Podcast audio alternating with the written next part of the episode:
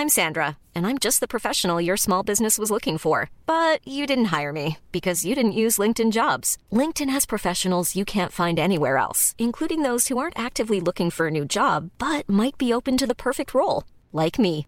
In a given month, over 70% of LinkedIn users don't visit other leading job sites. So if you're not looking on LinkedIn, you'll miss out on great candidates like Sandra. Start hiring professionals like a professional. Post your free job on linkedin.com/people today.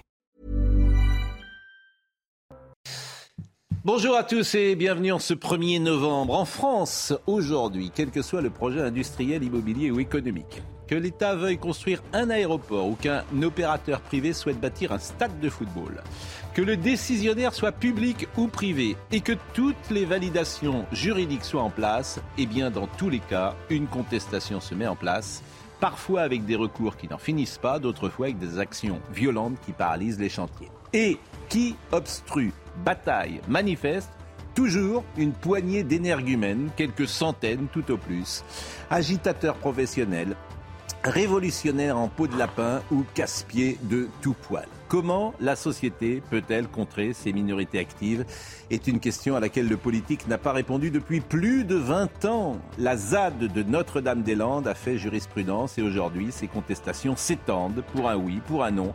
Des hurluberlus ont arrêté hier soir les voitures sur le pont de Sèvres quand d'autres gugus entrent dans, dans les musées l'un pour se coller le front à un tableau, l'autre pour vandaliser une toile historique. Qu'est-ce qu'on fait?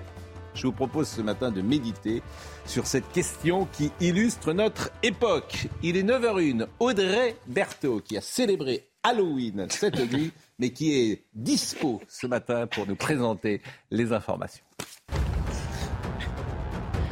Un adolescent de 16 ans a été euh, tué à Avignon. Il a été tué par balle euh, dimanche soir dans un quartier sensible de la ville. Les faits se sont déroulés sur un point de deal au sud de la gare d'Avignon. Selon une source policière, la victime était un guetteur. L'enquête a été confiée à la police judiciaire. À Séoul, après la bousculade mortelle de samedi soir qui a coûté la vie à 156 personnes, le ministre de l'Intérieur sud-coréen a présenté ses excuses. De son côté, le chef de la police sud-coréenne a estimé que les forces de l'ordre avaient réagi de manière insuffisante et que la police savait qu'une foule importante s'était réunie. Et puis la retraite attendra pour Gilles Simon. À l'occasion du tournoi des Master 1000 de Paris, le Français s'est imposé contre le Britannique Andy Murray 4-6, 7-5, 6-3. Une victoire pour le Niçois qui a annoncé que ce tournoi parisien serait le dernier de sa carrière. Formidable, Gilles Simon. Effectivement, nous sommes ce matin avec Charlotte Dornelas, Yann Moix, euh, Philippe Guibert, Dominique Jamet et Florian Tardif. Euh, on sera dans quelques minutes en direct de Chine. Grâce à la technique, c'est formidable ce qui se passe en Chine, puisque les gens de Nice-Néland qui sont allés en Chine n'ont pas le droit de sortir parce qu'il y a un cas de Covid. Et on sera tout à l'heure avec un- quelqu'un qui s'appelle David, qui travaille depuis 35 ans en Chine, que j'ai eu ce matin en FaceTime. La révolution technique, c'est extraordinaire. Aujourd'hui, tu l'appelles, hop, tu le vois, et il sera à l'antenne avec nous. Mais je parlais des hurluberlus ou des gugus qui euh, manifestent aujourd'hui. Comment les appeler autrement? Le, le monsieur qui s'est collé le front à un tableau, vous l'appelez comment? Un fasciste. Oui, alors j'ai pas voulu employer ces mots-là, c'est pour ça que j'ai voulu employer des mots plus légers, mais je voudrais qu'on voit quand même ce qui s'est passé hier, parce que c'est tous les jours maintenant. J'avais dit qu'on n'en parlerait pas, mais on est d'ailleurs piégé, puisqu'on en parle. C'est tous les jours. Et sur le pont de Sèvres, Ouais. pont de Sèvres à Paris, euh, vous allez voir ce sujet d'Augustin Donadieu. Je vous assure, ça, ça risque de mal se terminer. Regardez le sujet. Leur méthode est radicale, s'introduire en pleine circulation sur des voies rapides. Hier soir, ils étaient 11 militants écologistes à bloquer l'une des routes les plus fréquentées pour sortir de la capitale. L'exaspération des automobilistes ne s'est pas fait attendre. S'il vous plaît, Je, je, je comprends, s'il vous plaît, je comprends avant que, vous avant, dérange. avant que les gens pètent un plomb, vous voyez ce que je veux dire Parce que ça, ça va mal tourner. Je- je- je- Honnêtement, ça va mal tourner. Moi, vous croyez que ça m'amuse à Mais nous- 65 ans d'être ici Je Mais vais restez chez vous alors, madame. Mais non, parce que Restez chez vous. Vous savez Vous, vous pourquoi pensez vraiment que vous allez faire quelque chose Ça va rien changer ce que vous faites. bien sûr que Ça changera rien. Pendant de longues minutes, les activistes luttent pour tenir leur position, pendant que certains automobilistes exaspérés tentent de libérer les voies. Ce militant manque de se faire écraser. Roulez pas, roulez pas, il y en a un là, on voit. Quelques minutes plus tard, la police arrive. Il faut de l'aide là, il y, a- là, il y a la police, pas le droit, c'est bon, on y va. Vas-y, vas-y, Écologie, je veux bien. Mais leur présence ne décourage pas les militants qui redoublent d'efforts pour maintenir le blocage des voies.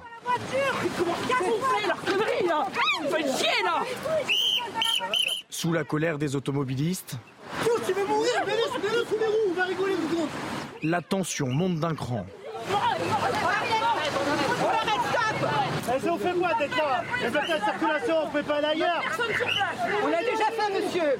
L'action aura duré une quarantaine de minutes et se terminera par l'arrestation des 11 militants avec l'appui d'une brigade d'intervention dépêchée sur place. Certains manifestants ont été placés en garde à vue. Mais Regardez-les. je- Non, là, on peut parler de Gugus. Là. Qu'est-ce qu'on fait? On Je ne sais peut- pas si vous avez vu, en en Allemagne, il y a une poignée de militants écologistes Mm. qui l'autre jour sont allés se coller le front ou la main avec de la glu. Ils ont laissé la nuit. oui. Ils les ont laissés 24 heures. Dans une concession. Mon Porsche. héros. Voilà. C'est- c'est mes- c'est- c'est- le concessionnaire Porsche est mon héros. Ah oui, pareil. Il a fermé la lumière, il a fermé l'électricité, il a fermé le chauffage, il est rentré, il les a, il les a laissés coller. C'est une réponse de bon goût. Non mais qu'est-ce qu'on fait sur deux Parce que là, il y en a hier, il y a un type qui est monté au Panthéon. Pendant, la terreur, les millénaristes, hein, Les 1700 milli- en 1700 oui, les millénaristes, c'est des millénaristes, Oui. gens qui ont euh, étaient les apôtres de l'égalité, de la fraternité, de la liberté, mais ils étaient également les apôtres de la haine de soi et de la haine de l'autre. Et là, ce qui m'intéresse beaucoup, c'est que ces gens qui se battent pour la planète ont fait une haine d'eux-mêmes, des vies intérieures, à mon avis, misérables. Rien d'autre à faire dans la vie que ça, et ils s'inventent des devoirs qu'on leur demande pas, au nom d'une société qui sera peut-être celle dont ils rêvent en 2075, ou peut-être en 2128. Et ce qui est très intéressant, c'est que la dame dit, vous croyez que ça m'amuse d'être là, mais personne ne lui a mis un flingue sur la tempe pour qu'elle vienne sur la route à cette heure-là. Voyez Non mais là, vous abordez. Quel- des devoirs. En fait, vous abordez quelque chose qui est très intéressant, qui est la psychologie de ces gens-là. Mm. Et tu t'aperçois que quand une vie n'est pas celle que tu imaginais à, à travers la trajectoire professionnelle ou la trajectoire privée, très souvent, il faut que tu trouves une cause qui dépasse ta propre vie. Et tu retrouves effectivement ce profil psychologique. Tu le retrouves pourquoi pas fan d'un chanteur, pourquoi pas euh, militant écologiste extrême, dans l'humanitaire. pourquoi pas euh, dans intégriste religieux. Ah, mais dans l'humanitaire C'est-à-dire que ta vie est tellement et pas le- et ta vie est tellement euh, peut-être euh, entre guillemets ratée qu'il faut qu'il y ait une cause qui soit supérieure à ta propre vie pour en donner un sens. Sur disait, Et- ceux qui, Sioran disait, ceux qui ont renoncé à quelque chose finiront tôt ou tard par vous le faire payer. L'engagement voilà. politique a quand même Mais les ratés ne rateront pas. L'engagement militant a sa noblesse. Elle est Non mais là, le, non mais le produit d'une vie ratée. non mais je, Euh, ne fort dis. Vous voyez, est-ce que j'ai dit ça? Est-ce que j'ai dit intégriste religieux? J'ai dit, un- inté- tu retrouves ces profils-là Ah oui, parfois dans des euh, solutions extrêmes. J'ai dit fan également, fan extrême. Quand tu on met un isme, les en mêmes. fait, Pascal, ce que vous dites, c'est que quand on met un isme, écologie, oui, écologisme, non. Être fan, oui, fanatisme, non. Voilà. C'est ça que je veux dire. Et c'est une vérité, c'est une vérité psychologique Ça marche qui est très peu dite, évidemment, puisque d'abord, tout manières. le monde partage à peu près ce que je veux dire, mais c'est compliqué de le dire comme ça. Parce que c'est de dire, bon, ben voilà, euh, les ratés ne vous rateront pas. C'est Bernanos. Bernanos. Les ratés ne vous rateront pas. Mais il y a une question qui se pose et dont on n'a pas encore la réponse. Cette extinction, rébellion, etc., etc. Ça paraît aux gens actifs, je dirais aux gens raisonnables, euh, à beaucoup de gens, à énormément de gens, de la connerie, de la folie, de, de l'obstruction, et tout ce que vous venez de dire, etc. Auprès de qui est-ce contre-productif et auprès de qui est-ce productif C'est-à-dire qu'on peut se demander, et je n'ai pas la réponse pour l'instant, si ça n'impressionne pas les plus jeunes, les jeunes générations. On a des héros, on a des gens qui prennent des risques, on a des gens qui luttent Ah oui. pour la planète, etc., etc. Et cette idiotie totale d'interrompre la circulation sur le périphérique, est-ce qu'il n'y a Mais un pas jour, des ça va mal se centaines- terminer, parce qu'il y a quelqu'un qui va- Est-ce qu'il n'y a pas des centaines ou des milliers de jeunes Ouais. gens qui disent Ah, ils sont forts, ils sont bien Oui, Oui, Ah, voilà, d'autant plus que le, a- a- de, bon, mm. Il y a quelqu'un qui va- l'espérance est un peu en pénurie quand même. Il y a quelqu'un qui va péter un plomb. Alors, je le dis pour la régie, je figurez-vous que je suis un peu troublé depuis le début de cette émission parce que je ne sais pas pourquoi je- vois la météo derrière moi qui est en action depuis le départ. Il y a Claire Delorme qui, qui, qui- qui- que, que je vois d'ailleurs qui faisait la météo tout à l'heure et, et qu'on voit là. Alors, je le dis à Marine, je ne sais pas pourquoi, si on pouvait peut-être couper cette... Mettre un Laurel Hardy à la place. Non, dans cette, cette météo. Bon, euh, voilà ce qu'on pouvait dire. En tout... Mais un jour, ça va mal se terminer. Hein. Un jour, il y a quelqu'un qui va, comme on dit, péter un câble et qui va euh, euh, peut-être s'énerver. Et évidemment, ça, il, ne faut pas, il ne faut pas le. le- Regardez les, écologistes durs de Oui. Sainte-Soline. Oui. Ils sont allés rendre visite, paraît-il. Ils rendent visite depuis hier Oui. aux paysans du coin Oui. pour leur expliquer que ce qu'ils font est bien est à, à leur avantage. Oui. Je crois qu'ils sont mal reçus. Ben, évidemment, parce que là encore, mais on en parlera tout à l'heure de Sainte-Soline. On va appeler la Chine. On va appeler la Chine. On va appeler, Chine. euh, oui, on va appeler la Chine. On va appeler la, la Chine Et on va appeler David. Et figurez-vous que David, je vous assure, ça, ça a révolutionné le monde. Ça a révolutionné le monde. Et notamment la télévision, ça fait rentrer les- l'esprit de la radio à la télévision. C'est-à-dire qu'on appelle quelqu'un, on l'a en direct avec la, la facilité qu'on avait de la radio. Euh, euh, vous savez que la Chine est le dernier grand pays à appliquer une politique zéro Covid. Ces mesures pèsent lourd sur l'économie puisqu'elles entraînent la fermeture d'entreprises et d'usines dès qu'un cas est enregistré. Ou encore au parc d'attractions de Disneyland. Bon. Il y a eu un cas de Covid, hop, ils ont bouclé tout le monde, donc les gens, bah, ils sont peut-être contents d'être à Disneyland. Disneyland Shanghai, ça sonne oxymore quand même. Oui, bon, moi je ne savais même pas qu'il y avait de parc, effectivement, Disneyland. Donc le parc a fermé ses portes à Shanghai en raison d'un confinement d'urgence décrété par les autorités chinoises. Les touristes ne peuvent pas quitter l'enceinte tant qu'ils n'ont pas été testés négatifs au Covid-19. Bon, d'après un dernier bilan, il y avait 2699 cas de Covid enregistrés euh, en, en Chine, dont 10 cas sympt- asymptomatiques à Shanghai, selon la Commission nationale de la santé. Donc c'est la stratégie zéro Covid qui est peut-être aussi une stratégie politique, hein, disons-le. Au-delà de la stratégie sanitaire, tout le monde est tranquille comme cela. L'industrie est aussi touchée par ces mesures et la plus grande usine d'iPhone au monde, à Zhengzhou, je ne sais pas si je le dis bien, a été fermée en raison de cas de Covid. Des employés confinés se sont euh, d'ailleurs euh, enfuis. Alors je ne sais pas si David est avec nous. Je demande à Marine, est-ce que... Est-ce que, est-ce que et alors, écoutons euh, quelques Chinois qui ont été interrogés au, au parc Disneyland. Bien sûr, je me sens anxieux. Quoi qu'il en soit, le billet a été remboursé. Le billet d'aujourd'hui a été remboursé.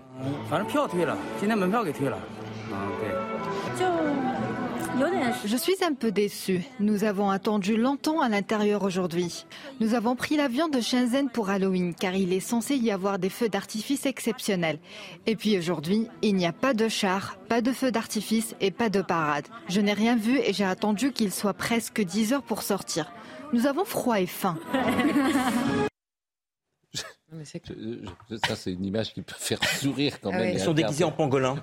C'est- la version, c'est la film d'horreur d'un jour sans fin. Oui. Si, oui. Avec, avec ce côté 40 jours ironique. à Disneyland, Oui. il y a quoi devenir Dans l'univers de Disney, il n'y a jamais un virus, jamais Oui. une maladie, personne ne meurt. Oui. Alors, David est avec nous. Euh, je le remercie, David. Bonjour, David. Merci d'être euh, vraiment avec nous. Il est 9h12 à, à Paris. Quelle heure est-il euh, Vous êtes dans la banlieue de Pékin. Quelle heure est-il chez vous? Ah bah ici, il est 16h12. Il est 16h. Bon. On peut euh, admirer d'une certaine manière la qualité de la retransmission avec euh, un, un petit appareil. C'est absolument euh, saisissant. Bon. Vous, ça fait plus de 35 ans, je crois, que vous travaillez dans la métallurgie en Chine. Nous sommes d'accord Bon. Tout à l'heure, lorsqu'on a échangé, vous êtes levé et avec votre portable, vous m'avez montré Pékin, qu'on va peut-être voir au loin si vous refaites la même opération. Parce que vous n'avez plus le droit d'entrer à Pékin. Pourquoi vous n'avez plus le droit d'entrer à Pékin, David? Parce que je suis résident à Pékin, et d'une, et de deux, euh, je n'ai- j'ai j'ai été en banlieue, je suis allé en banlieue euh, de, de Pékin, je suis sorti de la ville, et pour re-rentrer sur Pékin maintenant, il faut monter patte blanche, donc on a euh, tolérance zéro. Donc, ce qui fait que je n'ai pas encore reçu mon, pass, mon Green Pass, qu'on appelle ça, pour pouvoir ré-rentrer chez moi à Pékin. Alors voici Pékin, je vais vous montrer. Alors c'est simple, hein. J'habite à peu près à, allez, à vol d'oiseau, à 30 bornes de chez moi. Donc voici Pékin. Voici, voici Pékin. Au bout de la rue que vous voyez là, c'est Pékin. Alors aujourd'hui, donc, euh, d'abord votre épouse, si j'ai bien compris, elle, elle est à Pékin. Vous ne l'avez pas vue depuis combien de temps, votre épouse? Ça fait trois, ça va faire trois semaines maintenant. Et euh, quand vous dites faut montrer patte blanche, votre retour à Pékin est soumis à quelle autorisation? Euh, vous faites un test, euh, un test nucléique tous les jours, tous les jours en bas de chez moi. Je vais vous montrer, je vais vous montrer. Vous allez voir, vous allez voir pour vos téléspectateurs. Vous avez la petite baraque blanche. Vous voyez en bas là une petite baraque blanche. Vous la voyez? Je ne sais pas si vous la voyez. On la voit parfaitement, David. Eh ben, donc là, on y va tous les jours et on fait un test nucléique. C'est dans la bouche. Un test? Et donc, à partir du moment où vous faites votre test, il n'y a pas de problème, il n'y a aucun souci. Mais la seule différence, c'est que vous attendez vos résultats. Et une fois que vous avez vos résultats, j'ai reçu mon résultat d'hier. c'est bon, je suis négatif, mais le problème, c'est qu'il faut qu'il vous passe en Green Pass. Green Pass, c'est pour rentrer sur Pékin. Alors aujourd'hui, par exemple, aujourd'hui, donc vous n'êtes pas chez vous, mais là, euh, en ce moment, vous êtes dans quel euh, appartement? C'est un appartement que vous a euh, donné votre entreprise? Oui, oui, oui, oui c'est un appartement de fonction. Un appartement de fonction. Oh, je suis pas malheureux, hein. je suis pas malheureux. Mais le problème, c'est que, bon, vous savez, j'ai toutes mes affaires là-bas, j'ai toutes mes affaires à Pékin. Et j'étais parti pour une mission de 15 jours. Et finalement, bah, je me suis retrouvé avec, avec comment dirais-je, avec ce, problème, quoi, ce problème de, de, de, tolérance zéro. Bon, à la limite, vous savez, je respecte, c'est le, c'est le gouvernement qui veut ça. Bon, je, suis entièrement d'accord avec eux. C'est leur loi, nous sommes français, on n'a rien à dire, on respecte la loi, c'est tout. Mais bon, euh, maintenant, la tolérance zéro, moi j'ai un de mes collègues qui est euh, à Taïwan, à Taïwan, vous voyez et là-bas, maintenant, à Taïwan, ils ont, dit maintenant, bon, on vit comme chez vous en France, on vit avec le Covid. On vit avec le Covid. Moi, j'ai mes petites filles, j'ai mes petites filles qui sont en France, elles ont chopé le Covid la semaine dernière. Bon, si bien on sera obligé de vivre avec c'est comme une grippe, c'est comme un rhume, hmm. c'est comme. Euh, Mais c'est pas le cas évidemment en Chine. Alors moi, ce qui m'intéressait, c'est la vie. Euh, comment elle s'organise euh, en, Chine? C'est-à-dire que vous pouvez faire vos courses facilement, vous pouvez aller au cinéma, aller au théâtre, tout ça est ouvert. Il n'y a absolument aucun souci pour vivre aujourd'hui dans la ville de Pékin? Tout en montrant pas de blanche. Hmm. C'est-à-dire que vous avez, une fois que vous avez votre Green Pass, par contre, les bars, les discos, c'est fermé. Les bars purs et les discos, c'est fermé. Donc il n'y a plus de bars, il n'y a plus de discothèques, il y a encore des restaurants? Des restaurants, oui. Les restaurants, vous y allez. Vous allez. Restaurants, cinéma, théâtre, euh, activités sportives, tout ça, ça existe en public euh, Le théâtre le cinéma, je ne sais pas puisque je n'y vais pas. Hmm. Mais sans quoi, tout ce qui est activité sportive, oui. Hmm. Tout ce qui est euh, restaurant, pas de problème. Mais tout ce qui est disco et bar pur, non. Bon, David, vous, vous êtes depuis combien de temps en Chine? Ça fait plus de 20 ans maintenant.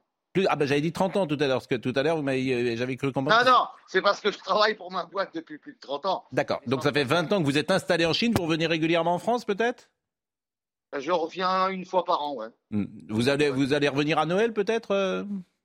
Non, pas à Noël, parce que l'année prochaine j'ai ma fille qui se marie. Donc je rentre en France quand ma fille va se marier au mois de septembre ah, prochain. C'est bien, c'est bien, c'est bien normal. Euh, par une question évidemment annexe qui n'a rien à voir avec ce qu'on disait là, mais vous parlez chinois aujourd'hui euh, après 20 ans de présence en Chine?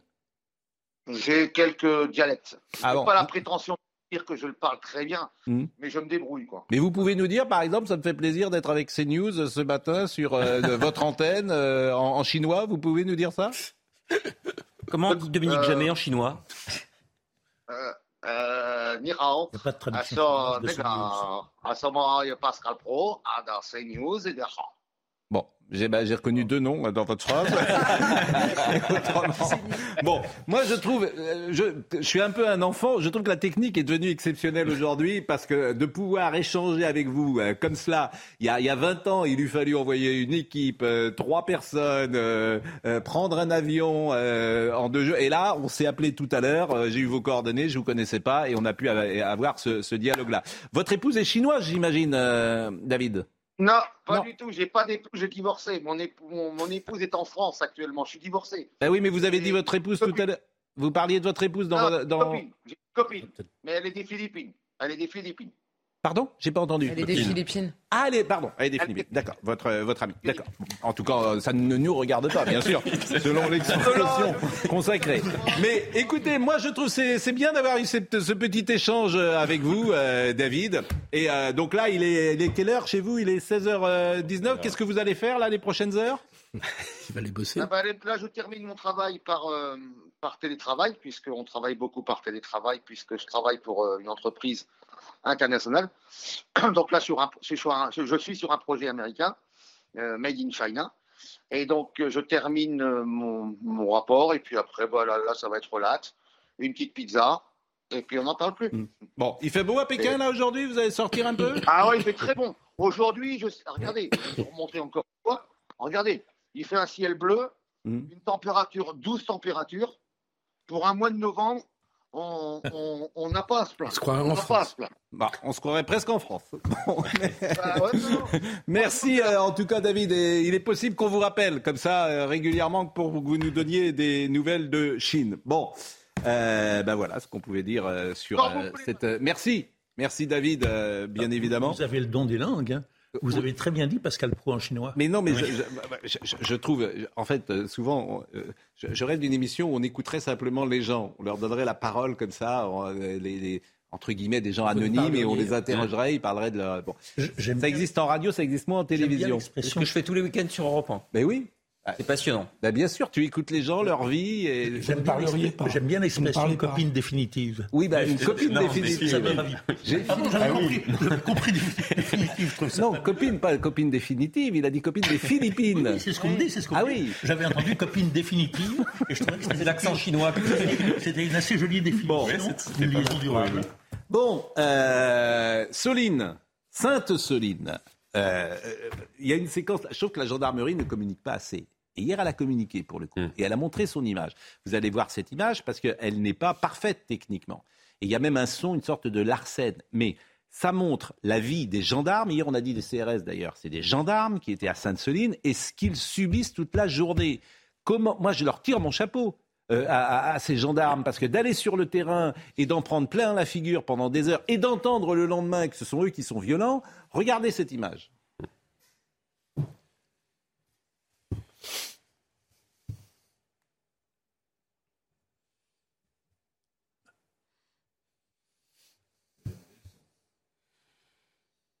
Enfin, les images sont parlantes. C'est plus parlant sans le son.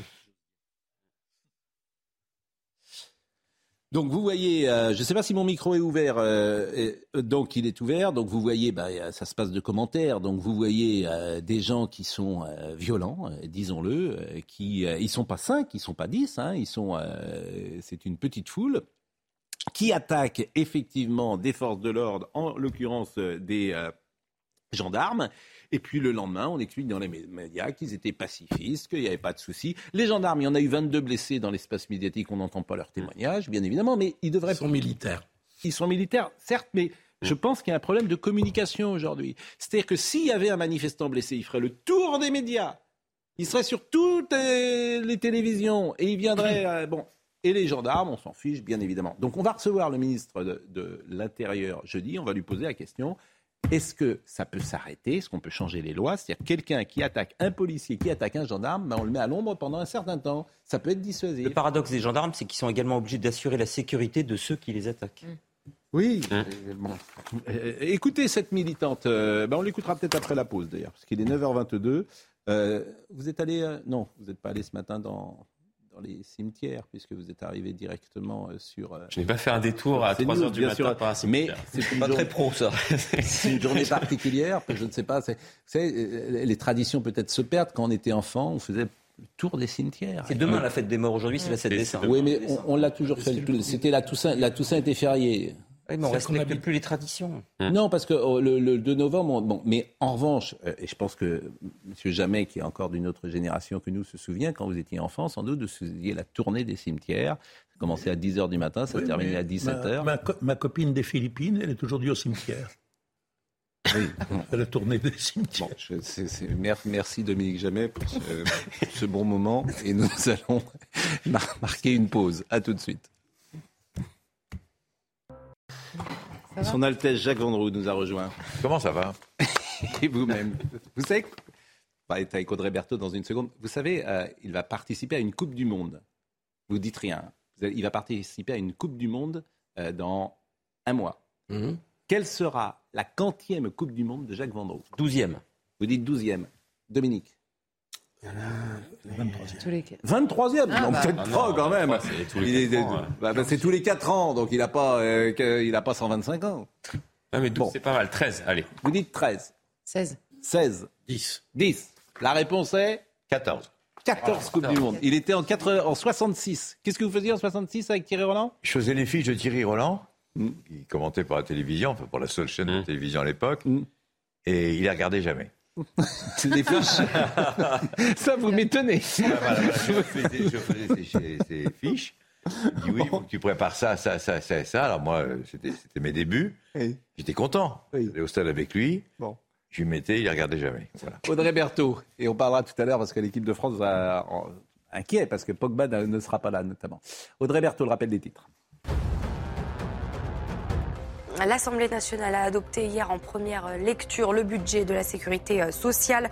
Les deux nouvelles motions de censure contre le gouvernement ont été rejetées. L'ensemble du projet de budget 2023 de la sécurité sociale passera demain en commission au Sénat. Les Israéliens votent aujourd'hui pour les cinquièmes législatives en moins de quatre ans. Les électeurs ont le choix entre une quarantaine de listes qui se réduisent principalement en deux camps. Celui favorable à un retour au pouvoir du droitier Benjamin Netanyahou et celui mené par le centriste Lapide. Les résultats officiels tomberont jeudi. Et puis pour les fans d'Harry Potter, une école de sorcellerie a ouvert ses portes près de Rennes et de Saint-Malo. Pendant les vacances de la Toussaint, le château du Rocher-Portail s'est transformé en véritable poudlard breton. Au programme sortilège, potions ou encore tour de magie, le tout pour 28 euros l'entrée.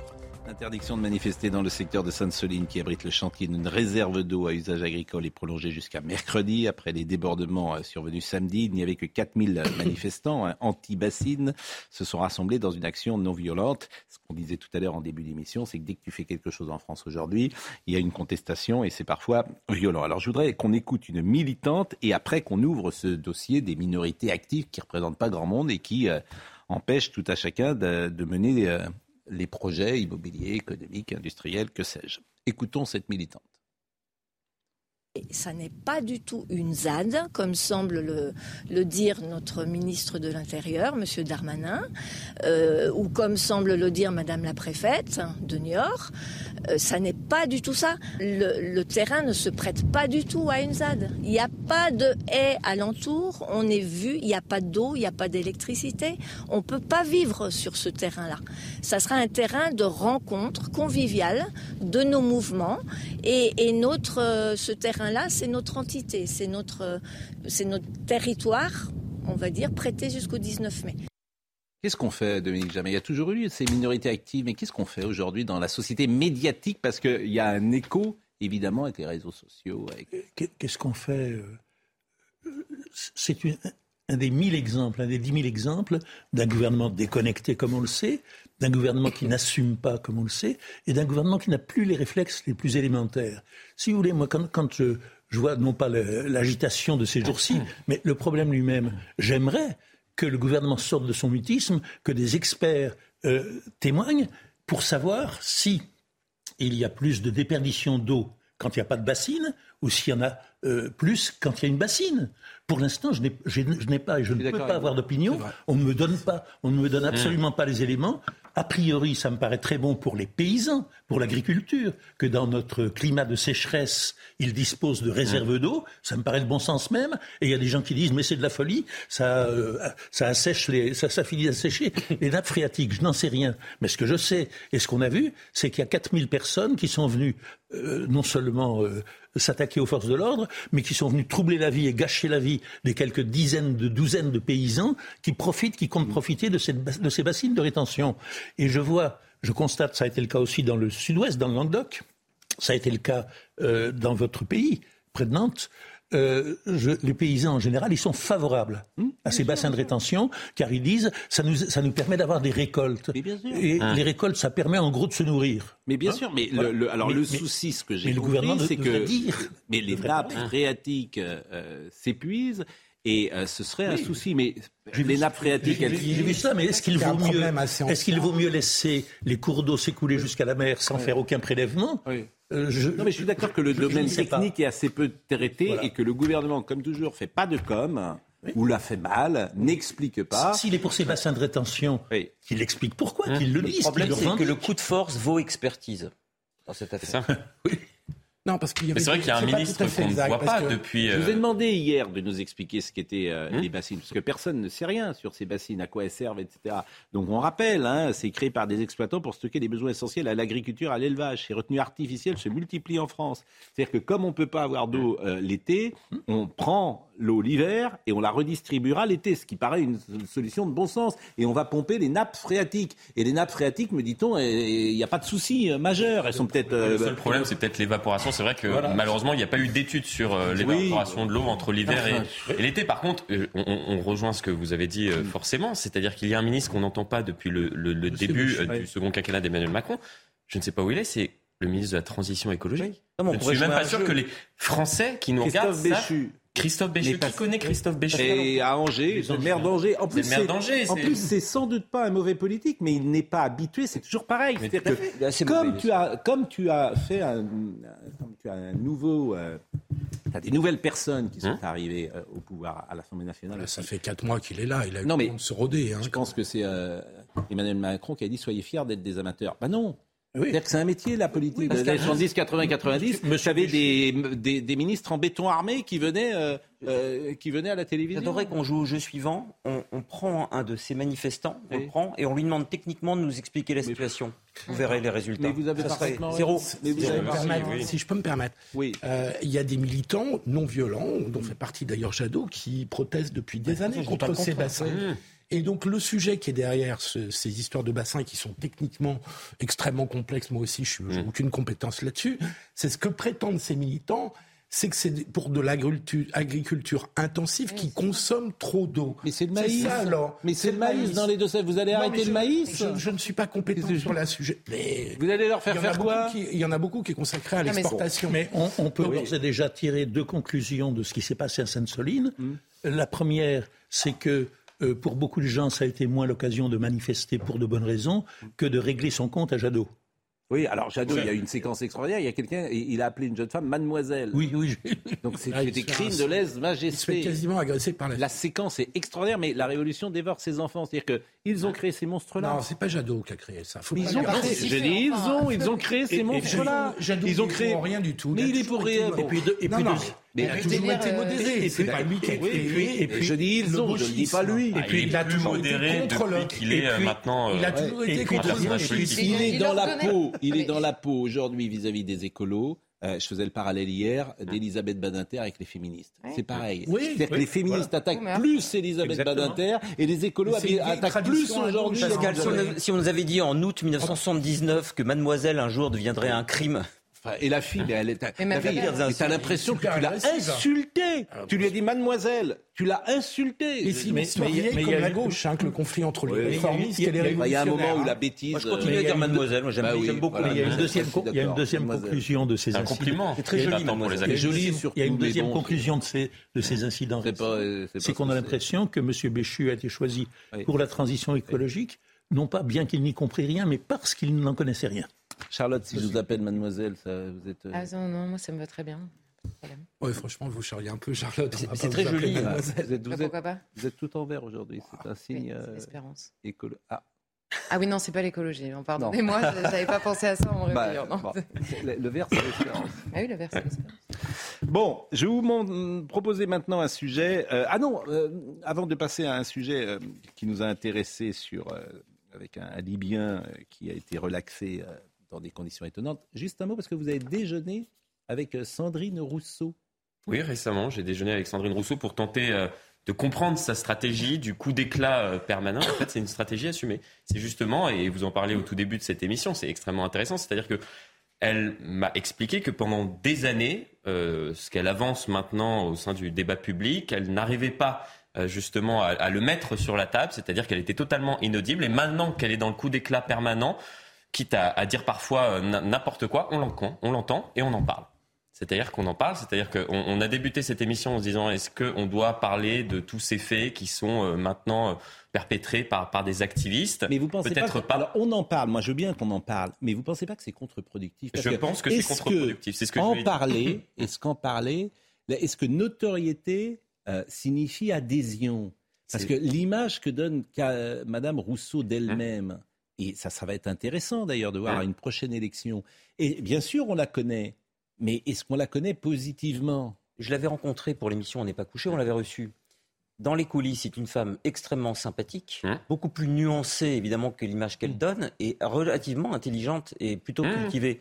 De la complexité. Non mais dans les coulisses. Non mais attendez. Non, mais en coulisses, Bon, Pascal, Pascal, relativement, non, mais laissez-moi terminer. Non, mais laissez-moi exactement terminer ma phrase. j'entends bien, j'entends bien, mais pour Non, non, mais dans la, vie- dans la vraie vie, c'est quelqu'un de, de tout à fait fréquentable, d'intelligent et de sincère et sans doute d'assez nuancé.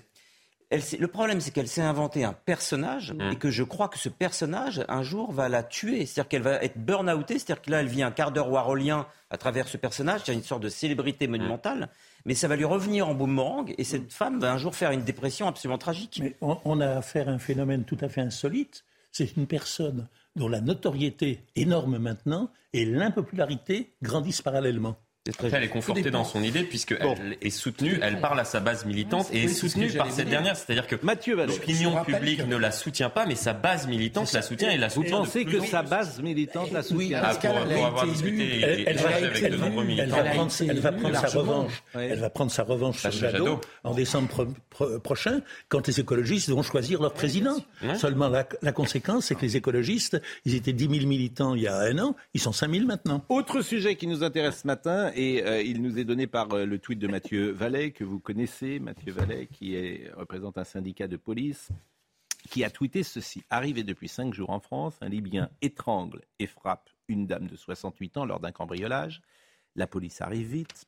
Là encore, il frappe violemment un policier. Ce voyou venait de faire un cambriolage juste avant. Bilan, un an de prison, avec sursis, remis en liberté. Les faits ont lieu à Sainte-Geneviève-des-Bois le 22 octobre, c'est donc hier. Le tribunal n'a pas retenu les violences sur le policier, malgré cinq jours d'ITT et le témoignage d'un autre collègue. Le prévenu n'avait pas de casier, mais avec une telle réponse, comment s'étonner des récidives a écrit Mathieu Vallet. On va commencer la discussion, mais je vous propose d'écouter Jean-Christophe Couvi, qui est secrétaire national unité SGP Police et qui réagissait. Je me mets à la place de mes collègues et je me dis que ben, qu'a- qu'après avoir interpellé en flagrant délit euh, cette personne, l'avoir relâché comme ça euh, euh, et d'avoir d'avoir que 12 mois de prison avec, euh, avec sursis, franchement, ça fait mal à la tête. Et on sait très bien qu'encore une fois, cette personne, on va la recroiser dans quelques temps. Euh, c'est une question de, de- de jours, d'heures, peut-être, euh, de semaines, mais on sait que ça va être une personne qu'on va recroiser et qu'on va devoir réinterpeller, et en espérant qu'en attendant, elle ne commette pas de délit.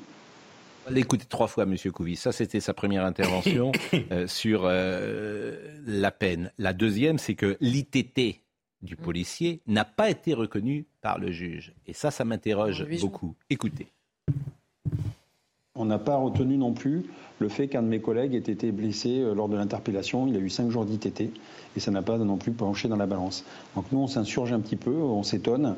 Euh, et, en fait, euh, franchement, on, enfin, on voit bien qu'il y a, des, des- personnes qui viennent de l'étranger en France pour commettre des délits. Voilà. Ça, c'est- clair. Et, on a l'impression que- que- qu'on n'a pas une réponse euh, au niveau des attentes des citoyens. Euh, cette dame a vu la mort dans les yeux, elle a cru qu'elle allait mourir, et à la fin, elle va voir son bourreau, euh, peut-être va le croiser dans la rue demain, après-demain, et quel choc elle va avoir. Troisième passage, euh, tout à l'heure d'ailleurs on se recevra euh, Clarisse Serre, la lionne du barreau, qui dit euh, la justice n'est pas laxiste. Donc je lui poserai la question parce que là manifestement, alors on ne connaît pas tout, j'étais pas dans l'audience, faut être prudent, bien sûr, je n'ai qu'une version d'une certaine manière, en tout cas qu'un témoignage, mais je suis surpris par les faits. Troisième euh, intervention de Monsieur Couvi, et là on la soumettra, ce qu'il dit à Monsieur Darmanin, qui sera là avec nous jeudi matin. Quand tu touches à un flic, et moi j'aime bien le mot flic, quand tu touches à un flic, c'est danger. C'est-à-dire que tu te prends ton risque et tu es à l'ombre pendant un certain temps. Il y a déjà une loi, non Tu repars sur Il y a déjà une loi. Elle est peut-être mal appliquée. Mais la preuve, il y a une loi, il est dehors. Enfin, il y a une loi, mais il y a sûrement, il y a toujours des lois. Oui, donc le problème, c'est l'application de la loi. Mais c'est même pas l'application. Oui, c'est l'application. C'est-à-dire qu'il faut une peine planchée. Parce que les juges, je n'exclus pas la provocation, je connais pas ce juge. Je n'exclus pas parfois la provocation chez les juges. Ça peut exister. Ça peut exister. Je dis pas en ce cas-là. Ça peut exister. Donc écoutons euh, ce qu'il dit sur euh, le fait d'attaquer euh, un policier. Déjà, il y aurait une peine aggravante puisque, a priori, euh, euh, je veux dire, ce- ce- cet homme s'est débattu et, et a blessé un de mes collègues. Donc déjà, dès lors qu'on attaque un policier, nous, on est, on est là-dessus, euh, on est sans, sans pitié. C'est dès qu'on attaque un flic, euh, c'est la prison automatique. Voilà, c'est comme ça. Euh, il faut que ça rentre dans l'esprit euh, des, des délinquants, qu'on n'attaque pas impunément euh, un policier. Voilà, écouté Non, mais ce serait, ce serait bien par ailleurs qu'on soit dans un pays où on n'attaque pas impunément une vieille dame en l'étranglant après l'avoir cambriolée. Par ailleurs, je, je rajoute, euh, je, je Oui. rajoute ce fait-là. Et simplement dans cette histoire, la- la- l'avocate ou l'avocat d'ailleurs, je ne sais pas, de cet homme, a plaidé euh, le, le, risque de suicide en prison et ils ont évoqué au tribunal le casier judiciaire vierge. On croit rêver. Il est là depuis cinq jours. J'espère bien son casier judiciaire est vierge. Non mais franchement, je suis tombée de ma chaise. Je ah bah c'est formidable, merci beaucoup. Mais par ailleurs, par ailleurs sur la question du magistrat, moi que je ne connais pas, en effet, j'étais ni à l'audience ni je ne connais ce, ce, magistrat, mais il y a quand même une question de politique pénale. La dernière lettre de Éric Dupont-Moretti, garde des Sceaux, sur la politique pénale, il y a toute la première partie, il fait toute la liste de la délinquance, il analyse plutôt euh, assez bien, de manière assez juste et détaillée, et il explique aux magistrats qu'ils doivent être, enfin au parquet en l'occurrence, qu'ils doivent être fermes dans leur réquisition, qu'il faut absolument punir pour éviter la récidive, qu'il faut comprendre la délinquance qui s'alimente elle-même, etc. Dans la deuxième partie, il dit quoi? On, on, on, aménage les peines le plus possible, pas de petites peines, adaptez-vous au nombre de places de prison. Comment font les magistrats quand, cette euh, lettre bah Là, c'était il y a deux mois, deux ou trois mois. Et, et c'est très intéressant, c'est complètement. Les injonctions continuent à être contradictoires. Donc le magistrat, quand, et alors là, personne ne s'inquiète pour l'état de droit. Hein. Toute la ouais. toutes les, tous les magistrats sont obligés de donner des réponses, non pas en fonction du code pénal, mais en fonction du nombre de prisons. Et là, tout le monde dort bien, apparemment. Hein. Et on le, le, gouvernement a proposé et le Parlement a voté mmh. des tas de textes qui aggravent les peines prévues pour ceux qui attaquent des personnes dépositaires de l'autorité publique. Et oui, mais là, ça n'a pas été retenu. Les, les, les enseignants les pompiers, mmh. les médecins, etc. Mais il y a un policier et, qui a 5 jours d'ITT, ben oui, ça n'a pas été retenu. Textes, et ces textes ne sont ça manifestement Alors moi, pas, pas appliqués. Je, oui, mais non pas seulement pas appliqués, pas, pas retenu. Je n'ai pas d'exemple récent de quelqu'un qui ait été condamné plus sévèrement mmh. S'il s'est attaqué à un professeur, à un instituteur, à un proviseur, à un conseiller d'éducation, les textes ne sont pas appliqués. C'est la maladie de la France à l'heure actuelle. Aujourd'hui, c'est la Toussaint, c'est la fête des saints, mais il y a autre chose que le saint. Il y a le sacré. Or, les policiers, aujourd'hui, et les gendarmes, ne sont plus du tout une profession sacralisée, parce que, tout simplement, en amont, ils sont considérés comme des gens en, déguisé, en déguisement, des gens vêtus d'un uniforme, mais qui fait sourire. Moi, j'ai habité très très longtemps pour des clients courts. Pour la majorité des gens qui habitent, c'était des gens déguisés en bleu, ou en noir, ou en ce que vous voulez, mais c'est des gens déguisés. L'idée d'une sacralisation, je ne parle même pas d'une peur du policier, simplement l'habit n'a plus aucune, euh, aucune autorité naturelle, intuitive, républicaine sur personne.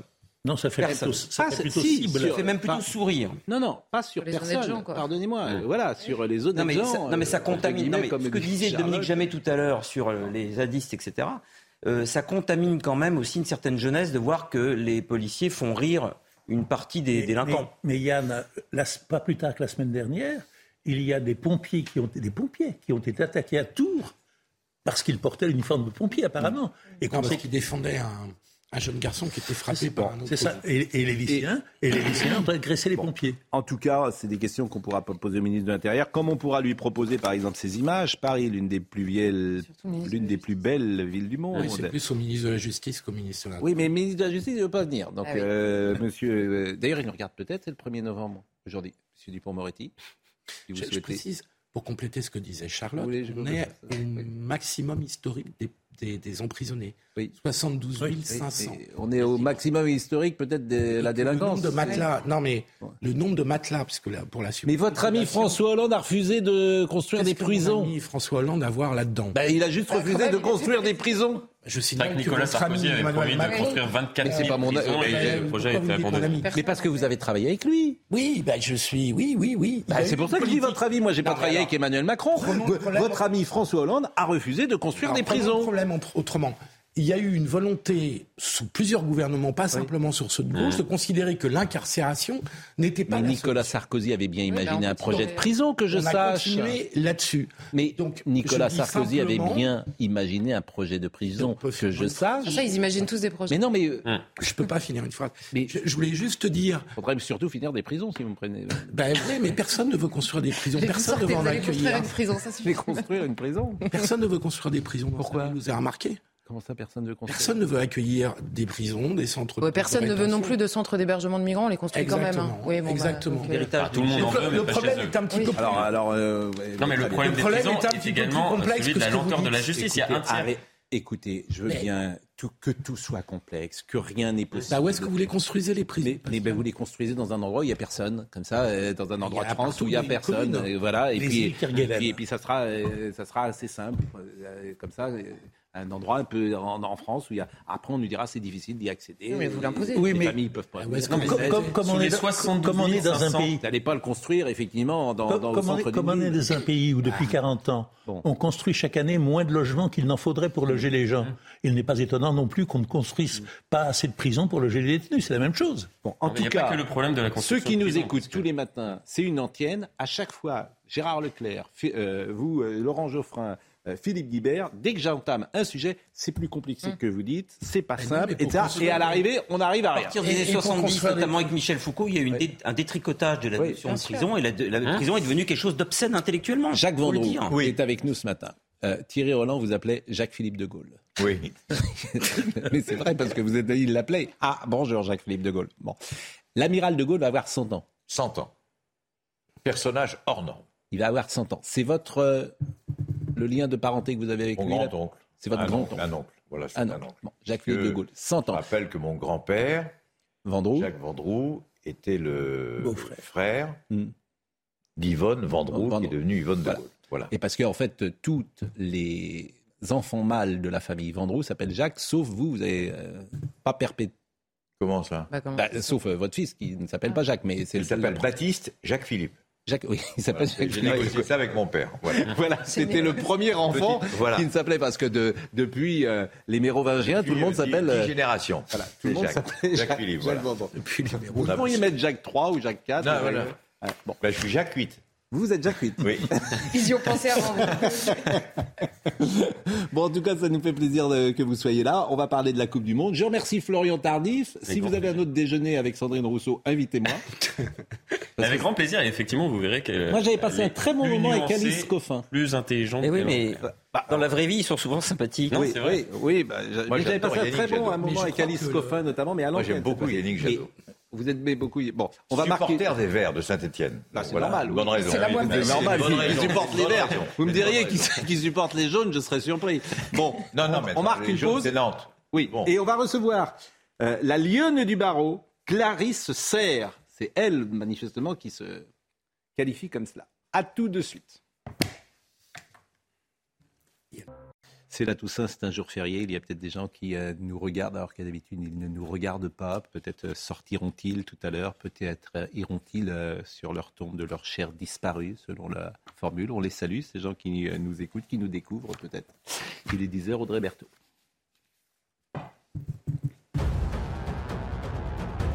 Le mois sans tabac débute aujourd'hui. C'est la septième année consécutive que le mois de novembre sera l'occasion d'essayer d'arrêter de fumer. Le tabagisme qui reste la première cause de mortalité évitable en France avec 75 000 décès par an. Confinement d'urgence à Disneyland Shanghai, c'est ce qu'ont décrété les autorités chinoises hier. Les visiteurs ne pouvaient plus quitter les lieux tant qu'ils n'avaient pas été testés négatifs au Covid, alors qu'hier, 2699 cas de Covid ont été enregistrés dans le pays. Et puis l'Olympique de Marseille peut encore rêver d'une place en huitième de finale de Ligue des Champions. Les Marseillais jouent contre Tottenham ce soir au Vélodrome. Pour se qualifier, l'OM n'a pas d'autre choix que de gagner ce match. Match à suivre sur Canal Plus Foot à partir de 21h. De la robe noire au sang des dossiers, c'est l'univers que je côtoie depuis maintenant plus de 25 ans. Les assassinats, les meurtres, les viols, les trafics en tout genre, les vols, les extorsions, les escroqueries, voilà mon quotidien. Je ne suis pas là pour juger mes clients, je suis là pour les défendre. C'est donc ce que je fais. Je suis une femme, je fais du pénal, j'exerce dans le 9-3. Et alors?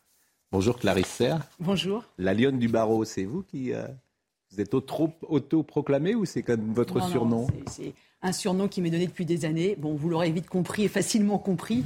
C'est certainement lié à la chevelure. Mm. Et puis, j'imagine aussi euh, lié à une présence pendant les, pendant les audiences. Alors, vous dites euh, que c'est un métier rude, dur. Je, me disais, en, vous invitant, il y a peut-être des jeunes gens qui ont envie d'être avocates euh, et qui vont vous écouter ce matin je ne veux pas dire que vous allez les dissuader de l'être, mais euh, ce n'est pas une partie de plaisir qu'être avocate pénaliste. C'est beaucoup ça que j'ai retenu de votre livre. Ah, c'est tout à fait ça. J'ai pas envie de dissuader, mais j'ai pas non plus envie de raconter une histoire naïve aux jeunes. Euh, j'ai envie de raconter parce que j'ai vu l'évolution. Ça fait 27 ans que je fais ce métier. Quand j'ai commencé la profession, j'ai toujours voulu être pénaliste. Et on était très peu à vouloir exercer au pénal. Et puis depuis une dizaine d'années, je pense qu'il y a l'influence des séries, l'influence des films.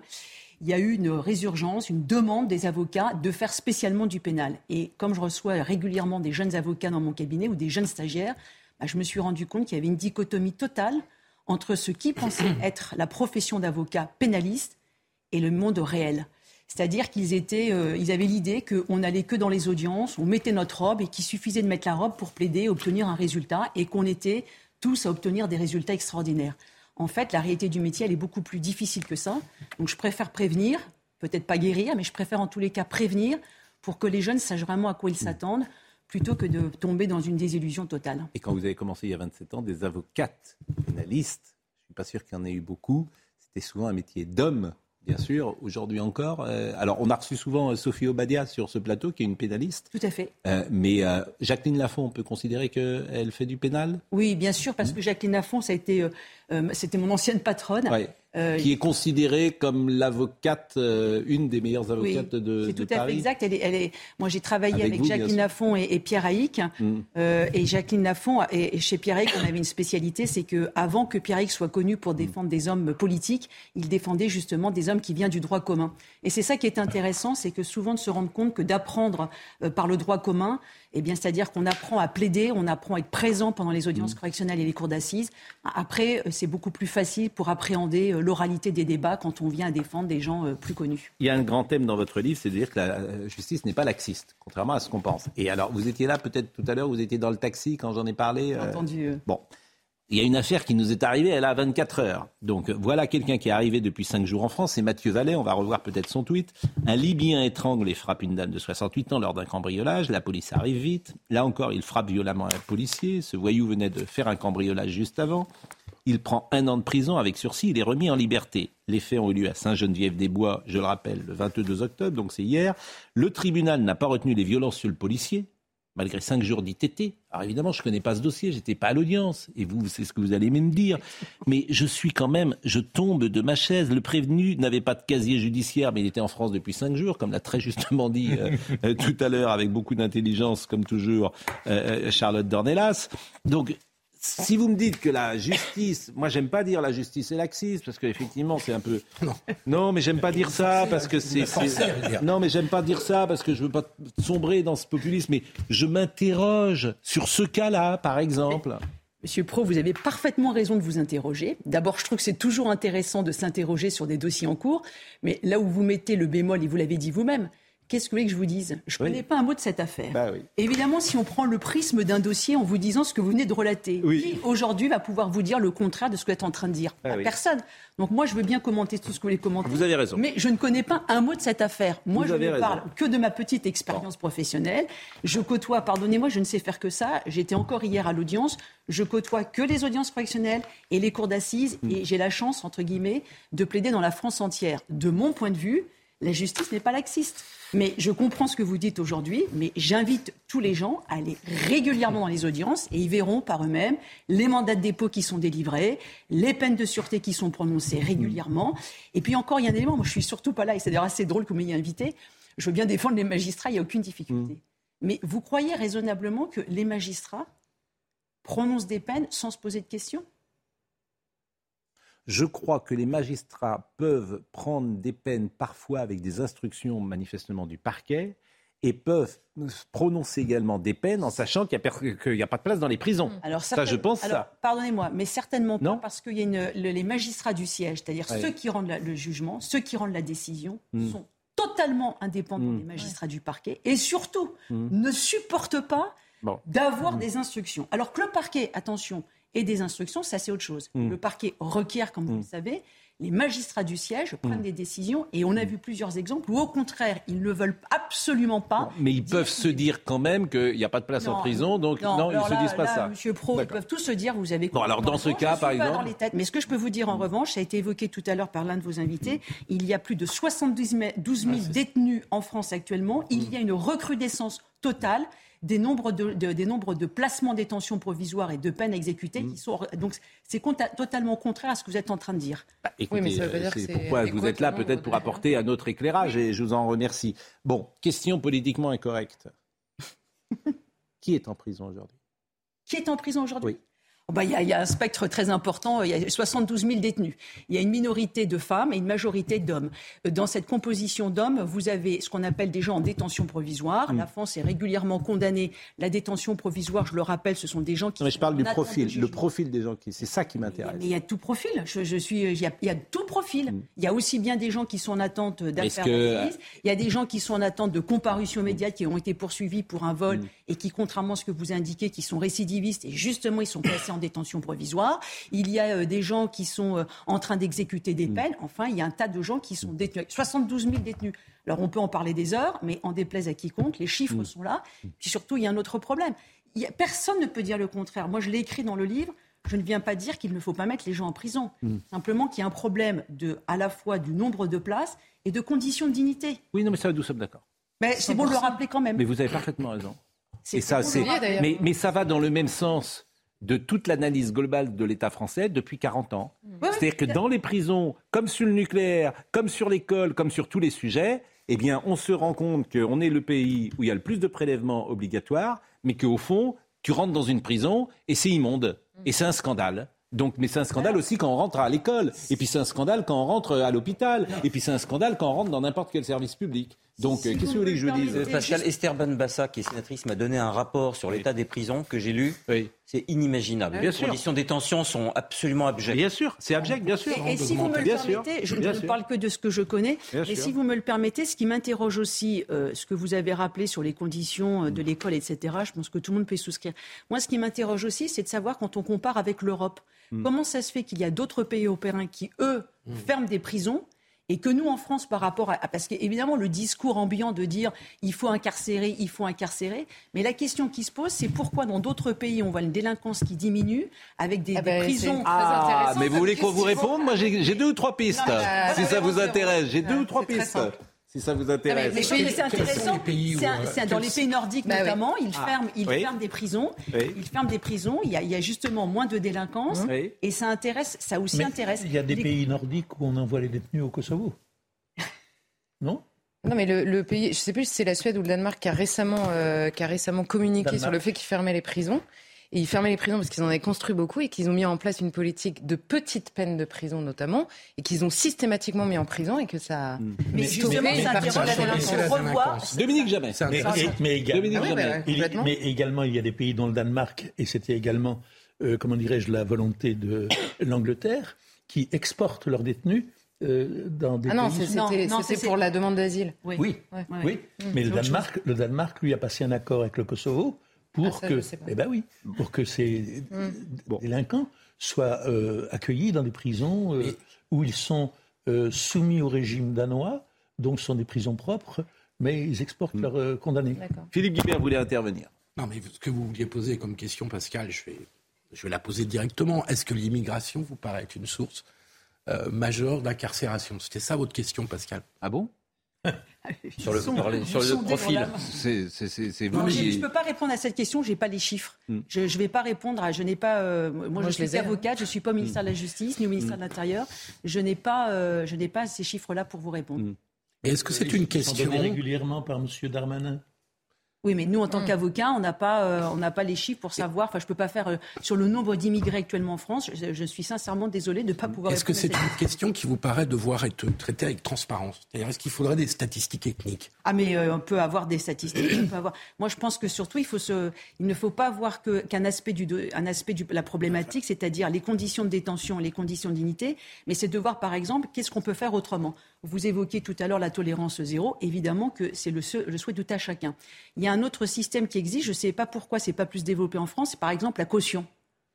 Euh, un système qui marche beaucoup aux États-Unis. C'est pas forcément le, pays de référence, euh, mais, mais, ça C'est favoriser les gens qui sont les plus fortunés. C'est une, une, question parce que la, caution peut être fixée de manière euh, en proportion. Il y a aussi le bracelet électronique parce que vous parlez souvent de la récidive, mm. mais on se rend compte et là aussi vous avez raison sur les chiffres de la récidive. Quand on voit les dossiers, mm. finalement, quand on vient dans les médias, ce que l'on parle beaucoup, ce sont des gens qui, par définition, font parler d'eux parce qu'ils ont récidivé. Mm. Mais on ne parle pas de tous ceux qui ont déjà été incarcérés et qu'on ne revoit plus jamais en prison parce que heureusement, enfin, dans le métier que j'exerce depuis 27 ans, j'ai croisé beaucoup de détenus, j'ai vu beaucoup de gens beaucoup de gens qu'on n'a plus jamais revus. Donc ça non mais je le dis quand même parce que à force de banaliser le passage en prison comme vous semblez de le faire, ce n'est pas anodin. Donc il y a des gens, le passage en prison fait qu'il y a euh, plein de choses qui se mettent en place, une prise de conscience, une réinsertion qui est possible. Hmm. Enfin, je veux dire, c'est pas vain. Dominique Jamais. Mais pour revenir à la question qui vous a été posée et à laquelle vous n'avez pas répondu, c'est une autorité assez haute dans la République, le président de la République, vous savez, M. Macron, je crois,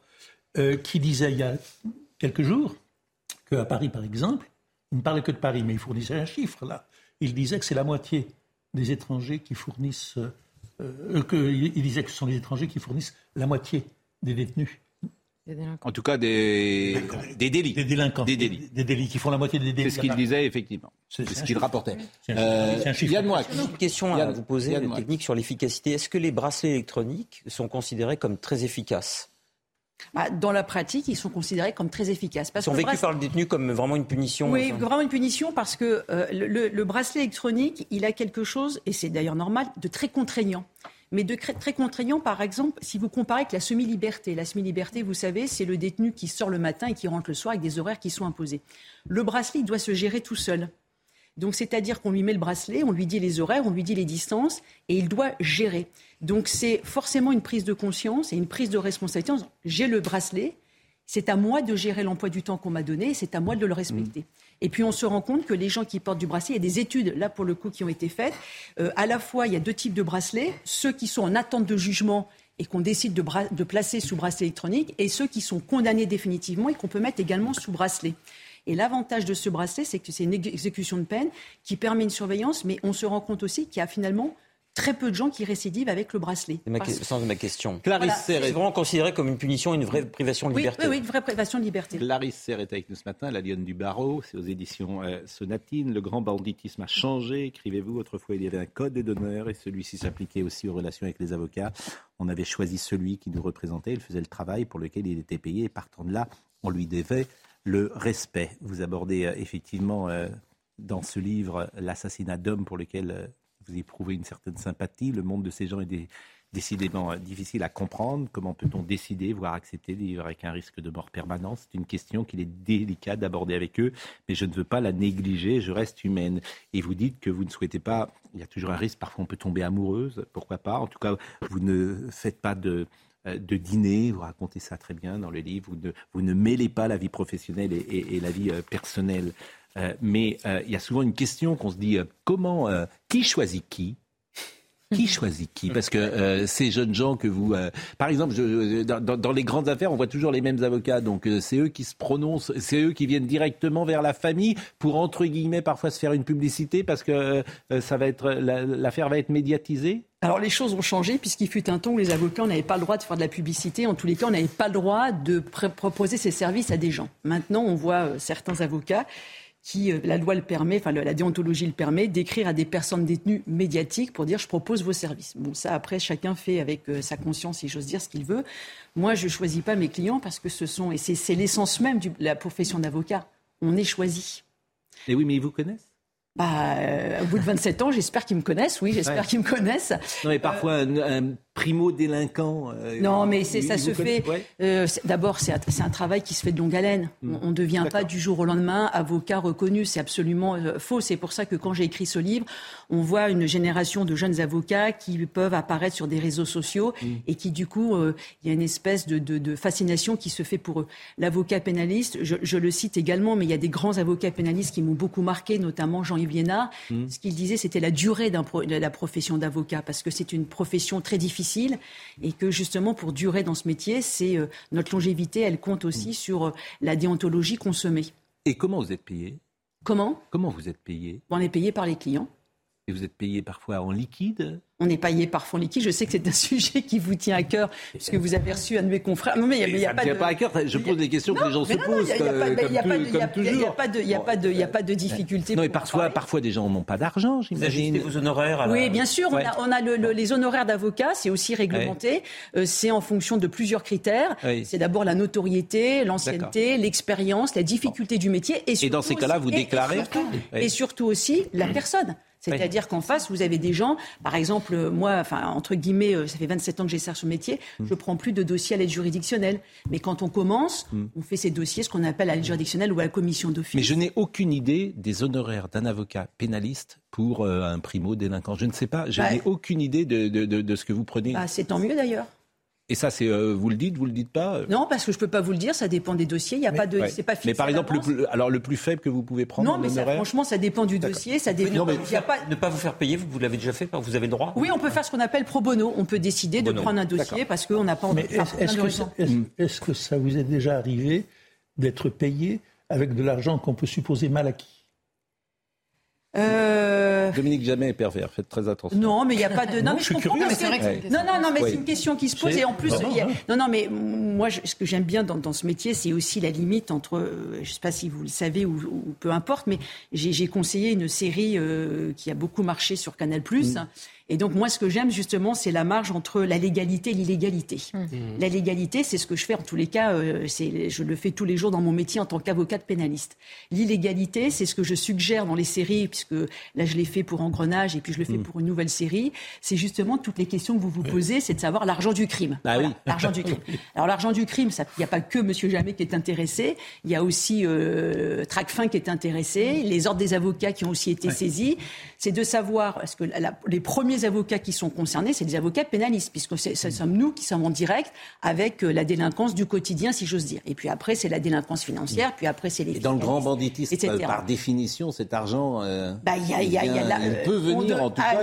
Il, peut venir, il peut ne pas venir. On n'est ah pas. Euh, ah, bah oui, tout à fait. Bon, dernière chose, euh, avant de parler football, peut-être. le ministre de la Justice, Éric Dumbrun-Moretti, vous, avez croisé le fer peut-être avec lui sur les prétoires parfois? Vous avez été ensemble Vous étiez opposés? Oui, on a été ensemble, ensemble sur les bancs de la défense. D'accord. Et quel avis vous portez sur euh, son bah, vous Quel avis vous portez parce que c'est un avocat. Je crois que c'est le premier avocat depuis euh, fort longtemps. Depuis un petit moment. Sans doute c'était Robert Badinter. Il n'y avait pas eu d'avocat. Donc depuis pour tout vous dire, pour tout vous dire, euh, lorsque il était arrivé, on est nombreux, je pense, à avoir trouvé ça plutôt bien. Il avait fait une bonne entame, si j'ose dire, une prise de, parole. vous n'aimez pas les magistrats ah, Non, non, mais c'est vrai, c'était intéressant d'avoir un avocat. Bon, après, on l'a souvent, effectivement, on a le sentiment qu'il est resté avocat parfois et qu'il euh, n'est pas pris encore le costume du ministre de la Justice. Qu'il parle d'ailleurs comme un avocat. Il plaide parfois à l'Assemblée nationale. Il ne passe pas forcément sous les fourches codines de sa fonction. Mais je voulais savoir votre avis à vous. Alors, vous, savez, on va, vous voulez que je vous défende, vous voulez que je défende notre ministre de la Justice Non, pas du, je veux que vous me disiez votre avis à vous, parce que vous n'avez pas votre langue dans votre poche, manifestement. Enfin, vous connaissez l'adage, euh, chasser le naturel, il revient au galop. Ça reste un avocat, c'est un, l'ADN, je pense que dans le, dans le sang, il reste quand même un avocat. Donc, quand il, sa prise de parole, vous avez totalement raison, c'est vrai qu'elle est marquée, on sent qu'elle est marquée par la prise de parole d'un avocat. Il n'est pas façonné, à la différence de d'autres ministres, euh, par euh, le côté politique. Maintenant, euh, le ressenti, est, moi, ça reste un, avocat hors norme. C'est-à-dire qu'on a passé beaucoup de temps à le critiquer, euh, et on le critique encore actuellement. Euh, c'est quand même celui qui, à mon avis, a été sur les 20 dernières années le meilleur des avocats. non, mais je parlais du ministre de la Justice.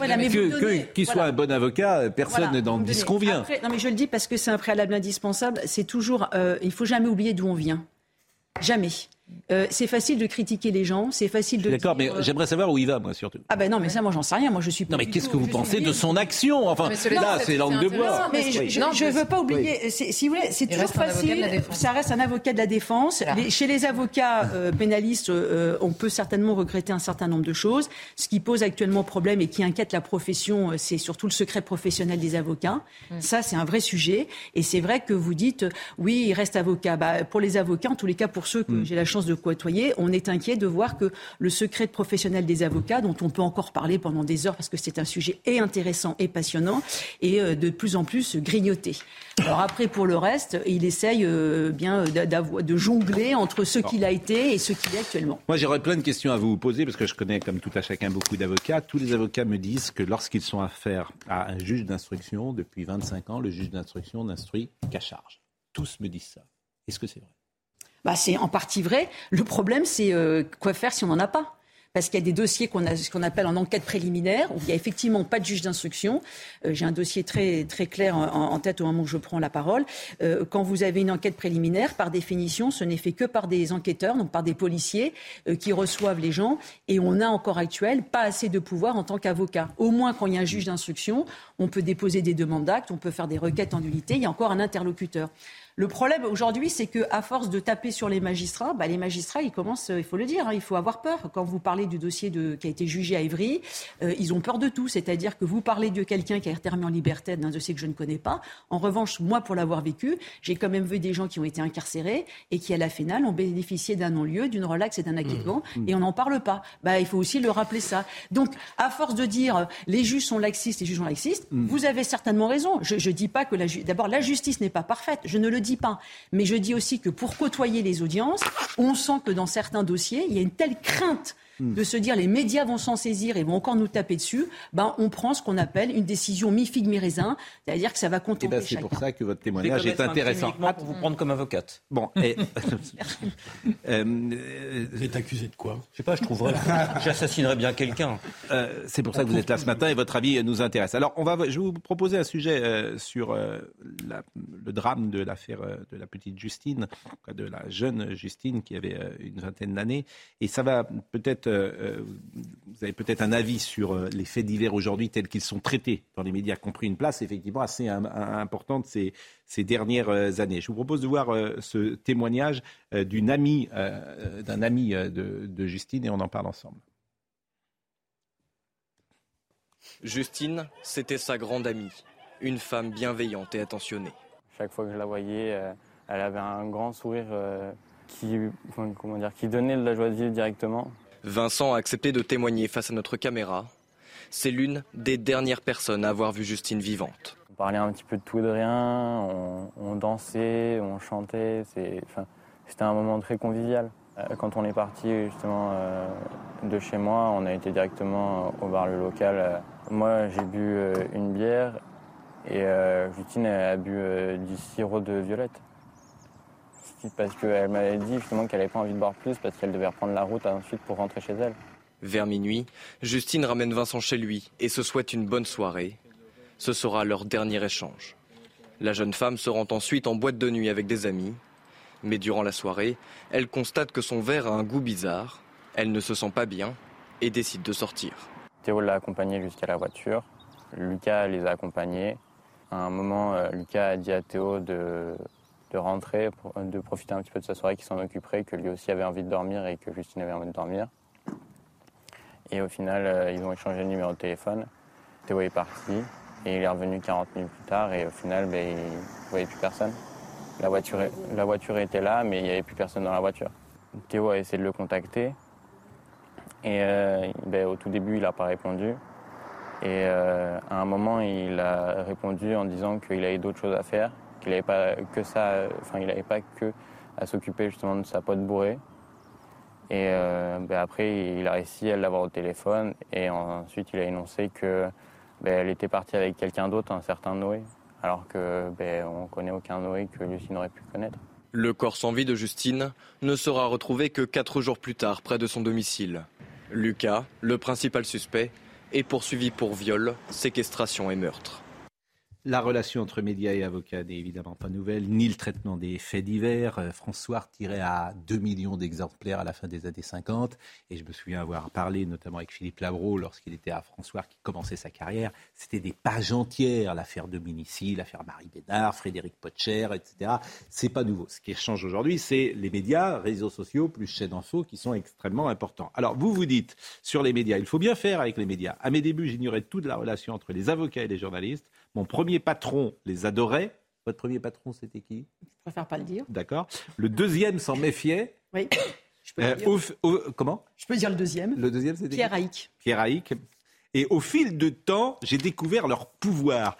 Et euh, moi, moi, je me bats contre cette idée que nous puissions avoir du pouvoir. Euh, nous ne sommes que des transmetteurs. Euh, vous êtes là ce matin, vous avez écrit un livre, vous faites toute seule votre promotion, si j'ose dire. Les gens se font une idée sur ce que vous dites. Moi, j'y suis pour rien. Je ne suis qu'un intermédiaire euh, là-dedans. Mais non, mais je le dis vraiment parce que je, le pense. Donc le, pouvoir des journalistes, ça m'a toujours... On, met en valeur les, affaires, mais les affaires existent sans nous. Ah, vous avez totalement raison. De toutes les manières, il y a toujours une fascination dans tous les pays européens, dans tous les pays du monde, il y a toujours une fascination pour les faits divers. Parce que je pense que profondément, le fait divers nous renvoie à nous-mêmes. Parce qu'on peut être aussi bien concerné en tant que victime, et ce que vous avez raconté, cette affaire est abominable, qui va dire le contraire? Mais moi, je suis obligé de le rappeler en tant qu'avocat, souvent et le plus souvent en avocat de la défense, on peut être aussi confronté en tant qu'auteur.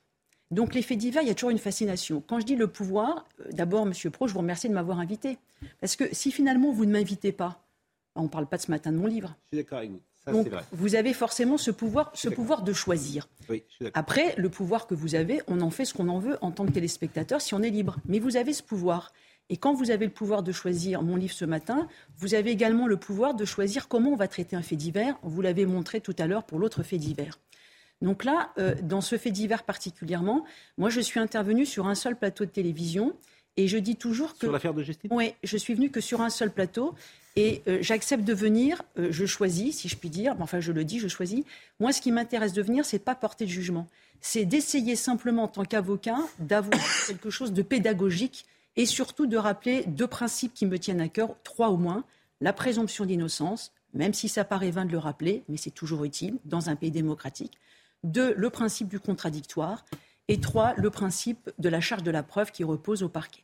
C'est simplement que chacun puisse se faire une idée et surtout pour éviter, éviter dans certains dossiers de se dire de condamner avant l'heure. Voilà, moi c'est ça qui m'intéresse c'est de dire qu'il ne faut pas oublier, parce que j'ai vu des gens qui sont venus à mon cabinet, mais comme tous les avocats pénalistes, quand on est à l'extérieur, nous dire non, mais jamais celui-ci, il faut lui mettre la perpétuité directe. Et puis quand les gens sont confrontés dans le malheur, aussi bien encore une fois victimes, mais auteur, parce que ce garçon, ce qu'il a fait, moi je ne suis pas là pour le juger, mais je n'oublie pas qu'il a des parents. Mais vous pourriez par exemple le défendre? Mais Je pourrais le défendre. J'ai décidé de faire ce métier pénaliste. Vous m'avez hmm. posé une question que je trouve tout à fait intéressante tout à l'heure, c'est de savoir qui nous choisit. Hmm. Mais nous, moi je vous l'ai dit, on ne choisit pas nos clients. Mais si j'ai décidé de faire ce métier, c'est pour défendre. Si je commence à dire je défends pas Donc, tel tout parce qu'il a fait ça. vous pouvez défendre tout le monde bah, Bien sûr. Tout le monde. Il y a pas, en 27 ans, il n'y a pas un cas que vous ayez. Tout le euh, monde a le droit d'être défendu. Tous les avocats euh, ne sont sans doute pas sur votre ligne. Le pire monstre a le droit d'être défendu. Tout le monde a le droit Non, mais moi j'entends ce que vous dites. Je trouve Oui, ça, mais pour tout vous dire, je trouve ça noble ce que vous dites, et je trouve même euh, que ça va précisément. euh, si on est avocat, on défend tout le monde. Bien sûr, Je suis d'accord avec vous. Mais tout le monde n'est sans doute pas sur votre ligne. Ah non, mais je, des je- je ne me avocats permets qui. pas, je ne me voilà. permets pas de, de- je suis pas représentatif, mais, bon. je suis en tous les cas pour euh, pour beaucoup d'avocats Mm. pénalistes. Euh, Nous avons décidé, et en tous les cas, je partage avec ce confrère, ces confrères, nous avons décidé de faire ce métier pour défendre. Et si je puis me permettre, c'est aussi un autre sort. C'est pas une question de Mm. noblesse, mais pour moi, c'est aussi lié à la démocratie. Oui, bien sûr. C'est devoir de permettre, même le pire, vous avez raison, le pire des salauds, le, le pire des criminels, même si parfois entre nous, Mm. vous le savez très bien, on sait qu'à la finale, c'est une perpétuité qui va Mm. être prononcée. Mais on sait que aussi un débat, un débat qui se passe à l'audience, ça peut amener sur d'autres discussions et peut-être justement sur de la prévention. J'ai des, dossiers de souvenirs pour des enfants qui avaient été maltraités. Nous savions que les gens allaient être condamnés, mais de se dire bien peut-être qu'il faudrait repenser l'aide sociale à l'enfance, repenser le, le préventif, repenser au moment de l'éducation. De chaque dossier, il y a toujours quelque chose à tirer. Dans la relation que vous avez avec votre client, est-ce que vous le défendez mieux s'il dit la vérité ou est-ce que vous le, pouvez le défendre indifféremment si vous savez qu'il ment D'abord, Monsieur Pro, qu'est-ce que la vérité? Bah, s'il vous, Ah oui, non, mais vous ça, savez bien s'il vous raconte c'est des... beaucoup plus complexe. Est-ce que vous allez plaider quelque chose que vous savez vous-même Non, faux? non. Alors d'abord, C'était ça, là, et- c'est bien sûr, c'était une boutade et c'était une provocation que je vous lance sur. Mais il est vérité. 10h30. Alors je vous interromps parce qu'à 10h30, c'est Audrey Berthaud. Il nous restera 11 minutes. On parlera football. C'est promis avec Jacques Vendroux. Je vais vous dire quelque chose. On fait cette émission tous les matins. C'est passionnant de vous écouter. Ah, merci. Donc euh, Audrey Berthaud. Les urgences de Grenoble sont en grève. Le personnel a déposé un préavis de grève illimité à partir d'aujourd'hui. Il demande le désengorgement du service où stagnent régulièrement des dizaines de patients pendant des heures, voire plusieurs jours. Depuis le 27 juin, ces urgences limitent déjà l'accueil nocturne aux seuls patients ayant au préalable appelé le 15. Ce drame à Carantec dans le Finistère, la mère de famille retrouvée morte dimanche avec son mari et ses deux filles avait signalé à la gendarmerie avoir reçu une gifle le 8 octobre par son mari. C'est une précision euh, du procureur de la République euh, de Brest. Le couple était également en cours de séparation. Et puis les Danois se rendent aux urnes aujourd'hui pour les législatives. La première ministre social-démocrate joue son maintien au pouvoir. Si la gauche est opposée à un bloc réunissant droite et extrême droite, tous s'accordent sur la politique migratoire. Je rappelle effectivement euh, Clarisse Serre, la lionne du barreau, et c'est passionnant de vous écouter. On a un peu plus de temps en plus ce matin, donc euh, c'est bien, puisque euh, on peut continuer cette conversation. Alors, c'est une question qu'on doit souvent vous poser, d'ailleurs, j'imagine, j'avais pas prévu forcément de la poser ce matin, mais est-ce que vous défendez mieux quelqu'un s'il dit, ou si vous savez qu'il dit la vérité, ou s'il vous raconte des cracks et que vous êtes obligé de porter cette défense devant le tribunal? Alors, je préfère en fait ne pas savoir la vérité, parce que la vérité, elle ne m'appartient pas. Et en plus, pour vous dire très clairement les choses. Vous la devinez toujours, la vérité? Alors, parfois on la devine, mais parfois c'est plus compliqué. D'abord, ça dépend s'il est d'abord des types de dossiers, puis ça dépend s'il y a plusieurs personnes Mm. mises en cause ou pas mises en cause. Mm. Et puis il y a aussi un autre élément, c'est euh, dans le, la préparation de la plaidoirie euh, et puis par rapport à sa propre conscience. Je vous donne un exemple. Euh, si quelqu'un euh, à qui on reproche d'avoir tué une personne viendrait me dire je l'ai tué, mais je nie, je serais incapable de plaider devant des magistrats, qu'ils soient professionnels ou des jurés, en sachant que je détiens une vérité et en venant raconter le contraire. Donc c'est sûr que les gens, et d'ailleurs, euh, la- la prat- en tous les cas, dans mon, à mon petit niveau, je, je constate, euh, ça va vous paraître idiot ce que je vais raconter, souvent on dit, bah oui, mais il a, il a reconnu les faits, il ne pouvait pas faire autrement. Première lecture. Deuxième lecture, c'est de se dire pourquoi des gens mettent autant de temps à reconnaître ou pourquoi des gens mettent autant de temps à admettre ce qu'ils ont commis. Donc tout ça pour dire que quand on défend quelqu'un, il faut vraiment qu'on voit un prisme large de tout ce qu'il y a à dire pour essayer de, de convaincre au mieux. Jacques-Philippe de Gaulle. Oui. Qui est avec nous euh, ce matin. Bon. Euh, vous allez battre le record parce que euh, Gary Roland m'a envoyé un petit message. Thierry, c'était 13 Coupes du Monde.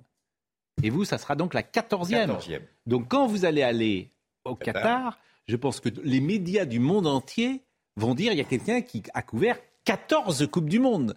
Quelqu'un qui était là en Angleterre en 66, il n'y en aura pas.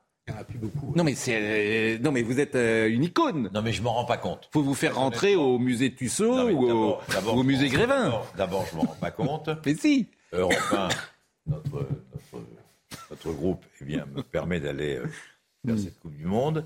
Et c'est vrai que partir en Coupe du Monde, c'est un rêve. Donc moi, je ne me rends pas compte du fait que j'en ai fait 14, ou je vais en faire 14. Oui. J'ai été partout, j'ai fait plein de pays, j'ai passé des moments merveilleux. Vous aviez quel âge en 66 66, j'avais 18 ans. Enfin, vous vous rendez compte? 18 ans. 60. Ah, ah, si c'est pour moi, je suis pas là. Hein Gérald, bon, monsieur, vous avez décroché. Dites qui, qui vous appelle? C'est Pékin. Ma compagne définitive. Ah bon, bah, écoutez, c'est Pékin. Elle s'inquiète. Bon, bon euh, donc euh, c'est la, la 14e Coupe du Monde, donc record battu. Première chose. Deuxième chose, vous faites des podcasts Alors, désormais sur Europe 1, c'est pour Ouais, ça? Exactement. Quand je suis, euh, quand je suis passé euh, à Europe 1, il y a bientôt un an. Vous n'allez pas dire souhaitais- Europe 1 toutes les deux phrases en même temps. Non, non, non, mais c'est bien. de- Non, parce que, bien de vous dire- l'avez fait une fois. C'est bien de donc, dire euh, donc, 1. donc voilà, j'ai compris. Sur ce plateau. Moi j'aime bien Europe 1, hein, bien sûr. bien, Mais bon. Donc c'est plutôt bien Europe 1. Voilà. Et donc, vous voulez, j'ai souhaité faire des c'est podcasts. Europe numéro un que vous On a fait des podcasts, euh, ce qu'on appelle les géants 2, les géants 1, d'abord dans un premier temps, avec euh, Sébastien Guyot, le, le producteur, avec euh, plein de, de Mm. joueurs, avec, euh, avec Laurent Blanc, qui raconte 98, avec Eric Pécou, qui raconte les magiciens du Football Club de Nantes, etc., dans les années 80. Numéro On a 9 du FC Nantes dans les. Éric Pécou, magnifique euh, Ouais. avant-centre. Baroncelli à Miss, l'attaque. Exactement, De feu. Bertrand Demann dans les buts. Bien sûr. Bossis. Bien sûr. Ah bah, je peux vous donner tout On va vous laisser. hein.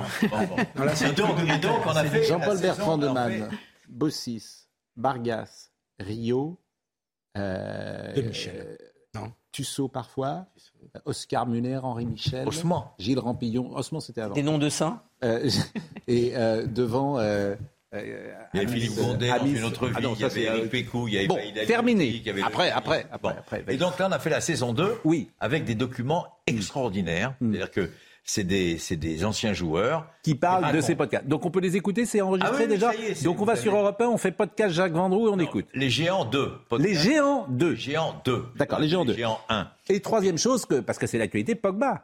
Pogba est pas là. Pogba est Alors, donc. Alors l'équipe de France, elle est, euh, elle est quand même là, elle est très diminuée pour euh, cette Coupe du Monde qui Je suis arrive. pas du tout d'accord avec Ah ça. bon Moi, je pense que Pogba Kanté était pas du tout en état de Et Kanté du monde de football. C'est tout. Et Kanté. N'Golo Kanté, Kanté. c'est embêtant. Bon, Kanté, c'est bon. embêtant. Et Raphaël Varane, C'est embêtant. qui est blessé. Mais Et, Mike Maignan. Je pense qu'il va y aller quand même. Et, et Koundé. Et les frères Révelli Et les frères Rebelli Les frères Rebelli. Non, non, non, non, non, non, mais pour revenir. Vous pour- aimez le foot? Euh, J'ai commencé en 75, j'ai arrêté en 76. De- depuis, je connais aucun joueur depuis 76. Les frères Ah, bah, c'est pour ça. Hervé, Eh, Dominique Battenet, Rocheteau, Ah, euh, Marius Trésor. Alors, on a fait un podcast avec, avec Dominique Battenet sur les Verts de 76. Dominique Battenet, tous les jours. Janvion. Tous les jours. Janvion, février. Tous les jours que Dieu Alors, je peux, fait. je peux faire Kurkovic. Tous les jours Kurkovic. que Dieu Janvion. fait. Oui. Farison. Oui. Lopez. Oui. Piazza. Oui. Sinagel. Oui. Jean-Michel Larquet, notre ami. À vos euh, Dominique Battenet. Devant Rocheteau. Hervé Revelli. Sarah Magna ou Patrick Revelli. Tous les Et jours Charlotte que Dieu fait, des tous les jours que Dieu fait, à Dominique Battenet, et je parle sous son contrôle, on lui parle d'un but qu'il a marqué en 77 à Liverpool. Tous les jours, il l'a dit. Tous les jours. Il n'y a pas une personne qui ne lui Ben, parle un but extraordinaire. du Dans les buts de gauche, Liverpool, du pied gauche. Clemens. Clemens. Ou- quand même. ou- ou- vous vous souvenez de ce but et- bon. C'est Et incroyable quand même, 30 parce que la France s'est arrêtée avec les Verts. Il y avait ça dans cette France, il n'y avait qu'une télé. La France s'est arrêtée avec les Verts. Et tous les soirs, il y avait combien? Je ne sais pas, 30, 40 millions de gens. Peut-être pas 30, 40, mais Oh, euh, l'épopée euh, des Verts. En plus, on avait la télé en noir et blanc. Donc, il fallait c'était en- la couleur. Honnêtement, c'était en couleur. C'était en couleur sur Moi, Antenne j'avais en 2, noir et blanc. réalisation de Pierre Badel. Non, mais parce que vous, vous aviez la couleur, mais moi, j'avais le noir et blanc. C'est pour ça qu'on les Nous, nous étions dans une famille très fortunée. Bon, Euh, donc, du côté de, les- du les côté de Nantes, on avait, on avait, euh, T'es bon, très en avance. on était très en avance. Bon. Voilà. bon. Ben, écoutez, euh, Sébastien Guyot. mais votre enthousiasme est intact pour cette Coupe du Monde. Vous en avez pas marre Vous n'avez pas, sérieusement. Écoutez, on va pas refaire. Vous on en va avez pas marre de- débat. Qatar. Le footeux, vous en avez pas marre. Il vous fatigue pas les footeux. Surtout au temps Non, Qatar. il y en a quelques-uns qui J'essaye me de- gonflent, bien sûr. Il y en a quelqu'un- quelques-uns qui sont insupportables. Mais j'ai tellement vécu Ouais. de souvenirs merveilleux depuis 56 ans que je fais Ouais. ce métier, que je veux dire, ce qui se passe maintenant, bon, je vais pas vous dire que j'ai zappé, mais je veux dire, c'était Mais la jeune génération- pendant 55 ans, 56 ans. Et la jeune génération, vous parce que là, j'ai l'impression que vous avez été quand même toujours Alain Giresse, Marius Trésor. euh, Bon, la jeune génération, vous j'ai l'impression que, j'ai l'impression que vous on êtes a un fait peu. un podcast avec Wendy Renard qui est extraordinaire. Oui, on bien a fait sûr. un podcast avec Hugo Loris qui est extraordinaire. Oui, mais la jeune génération, vous avez le contact, forcément. Mais oui, on l'a. Mais oui, on l'a. Est-ce qu'il est exact que vous aviez acheté un petit chien à Dominique Rocheteau Oui. Avec Robert Nataf, Patrick Mahé et Dominique Grimaud. Vous lui aviez offert un petit Un chien. chien, oui. Et il l'a gardé. Robert Herbin aussi. Mais pourquoi vous aviez offert un chien Parce que Robbie avait perdu son chien pendant la période des Verts et il était très triste. Voilà, et donc on lui a offert un chien parce qu'il était très sympa avec nous. Hmm. Et un jour, Dominique Rocheteau a euh, perdu son chien aussi, enfin on n'a pas de chance. Et donc euh, on a racheté un deuxième chien, etc. Puis voilà, c'est tout. Mais c'est vrai que c'est des souvenirs. Qui... Vous Maintenant, ne feriez pas ça à Mbappé aujourd'hui. comment Alors je vais vous dire un truc. Je vais vous dire un truc pour conclure. Mbappé, on peut raconter tout ce qu'on veut. Oui. C'est un mec d'une générosité.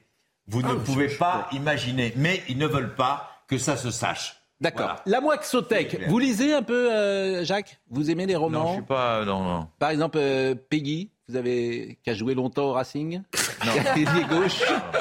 Euh, bon, la Moixotech, la Moixotech. Ouais, mais vous ne croyez pas si bien dire. Vous ne croyez pas si bien dire, Pascal, parce que Charles Peggy a fondé un petit club de foot et de rugby à Orléans. Quand, Ah, c'est il, pas la était, même chose, oui. quand il était étudiant, non mais il est L'Union sport. sportive d'Orléans. Ouais, C'est pas lui qui a créé l'USO, mais enfin Peggy jouait au Oui, il a foot. créé. Il a participé. Peggy jouait au foot et au rugby, donc euh, comme quoi. Bon. Et Non, ce livre alors aujourd'hui, c'est quoi ce livre? J'ai choisi un livre de Peggy qui s'appelle Un nouveau théologien, Monsieur Fernand Laudet.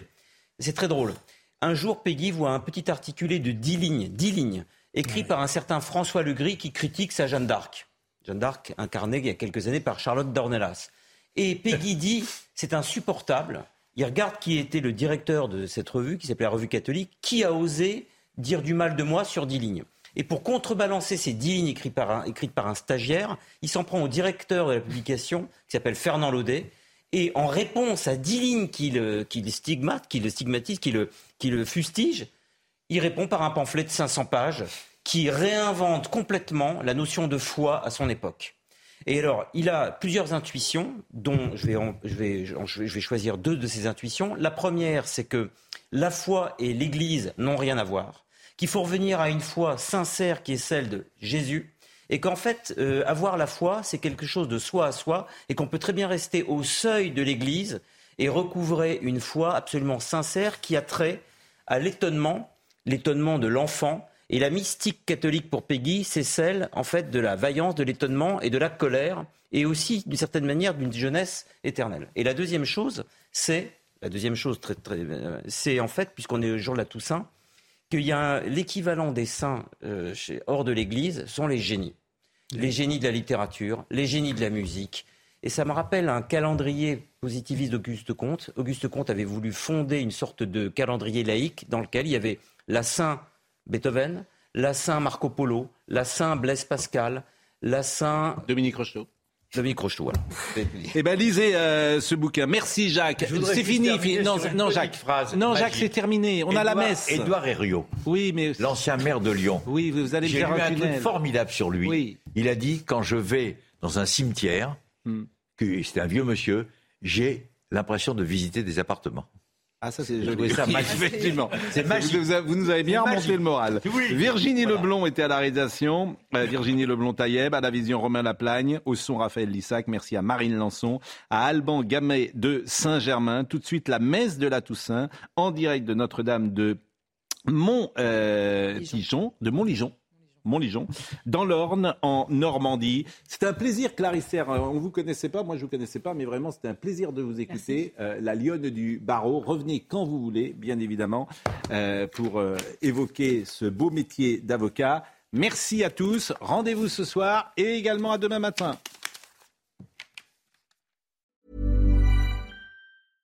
Imagine the softest sheets you've ever felt. Now imagine them getting even softer over time. That's what you'll feel with Bowl and Branch's organic cotton sheets. In a recent customer survey, 96% replied that Bowl and Branch sheets get softer with every wash. Start getting your best night's sleep in these sheets that get softer and softer for years to come. Try their sheets with a 30-night guarantee. Plus, get 15% off your first order at bowlandbranch.com. Code Exclusions apply. See site for details.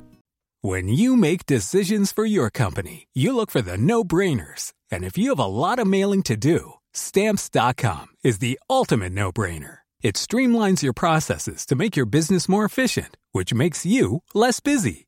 Mail checks, invoices, legal documents, and everything you need to keep your business running with stamps.com.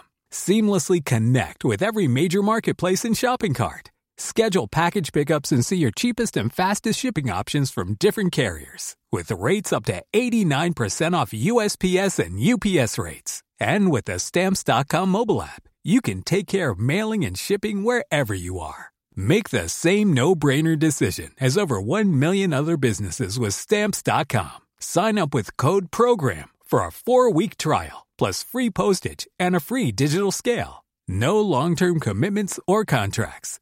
That's stamps.com. Code program.